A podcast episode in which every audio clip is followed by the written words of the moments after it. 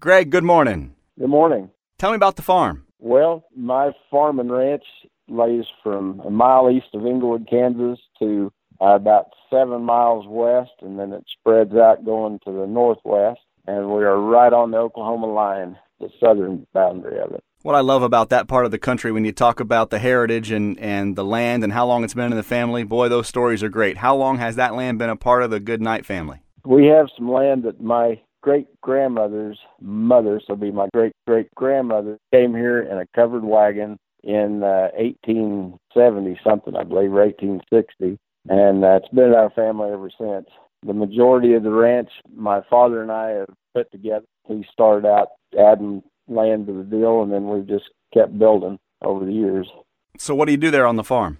On the farm part, we produce wheat, alfalfa, and some milo. No corn. We're too dry for that. It's all 99% dry land.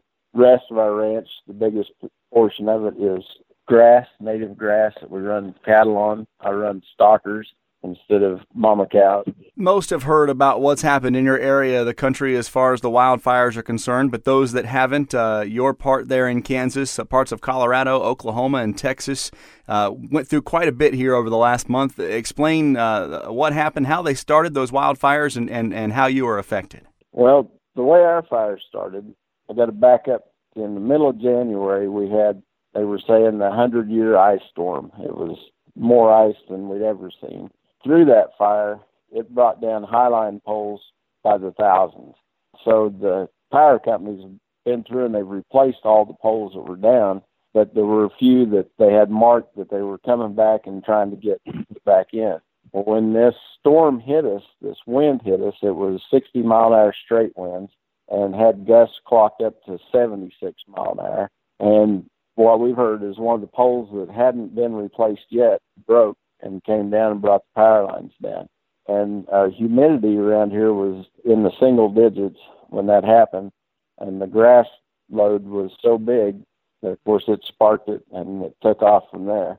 And the the flames, when you could see them, were probably 40 feet tall at least, and the fire was running anywhere from 40 to 60 mile an hour. Once it got past my ranch on to the east of us, there are a lot more fields. There's more farm ground over there, and they said that the flames were actually traveling in the smoke through the carbon trail, jumping hundred acre fields. So it was impossible to stop this thing. I was on a fire truck with one of my hired hands, and another hired hand was on another fire truck. And all we could do when we went out to meet the fire, clear out the southwest corner, kind of where it started. We were in like six miles where it started, and we couldn't do anything with it. We just had to bail out and go to houses and start protecting structures and trying to stop it that way. You're in Clark County, and that was one of the most affected parts of Kansas. And uh, from what I heard, 70% of the cattle in the county and, and well over 7,000 head uh, were taken because of the fire. What did that mean? What did all this mean to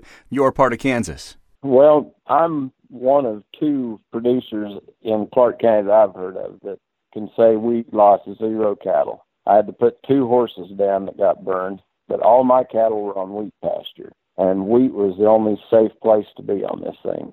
Uh, for many of these producers around me, they all had cows and calves, and like you just said, 70% death loss. You know, these mama cows will cost anywhere from fifteen hundred to two thousand dollars a piece, and then the baby calf, if it was already born, is already worth four hundred dollars or there in that vicinity. And so you throw all that together and, and uh, multiply it times like they got a hundred head, then you take seventy head times that figure, and and it's a big cost.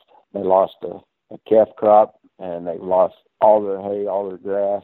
I feel so bad for those guys that were running mama cows, you know, because you don't just go put a cow herd together as instantly as like I could stock this place with yearlings. You just don't have that ability because you want a certain type of cow. You know, everybody has their genetics that they're looking for, and uh, it's just hard to replace those cows. They will do it. They can't do it as fast.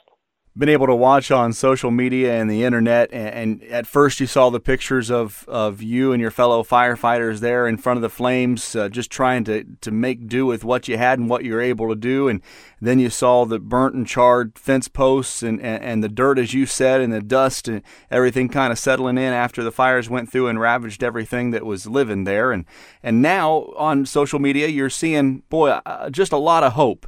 A lot of hope from fellow Kansans like yourself and a lot of hope from people all around the country that are bringing in supplies and uh, talk about that aspect of it because I've seen caravan after caravan of these semis full of supplies heading your way, and that's got to be a sight to see. It is incredible. I'll tell you the the love and the help from people all over this country is amazing. We're getting stuff from Florida, from California, and stuff coming from Pennsylvania. It's incredible. It's even hard to talk about. I I can't believe that those people have the the love to send stuff here, you know, and we'll do the same. If if something happens anywhere else, I guarantee you the people in this country are going to rally together and we will come running.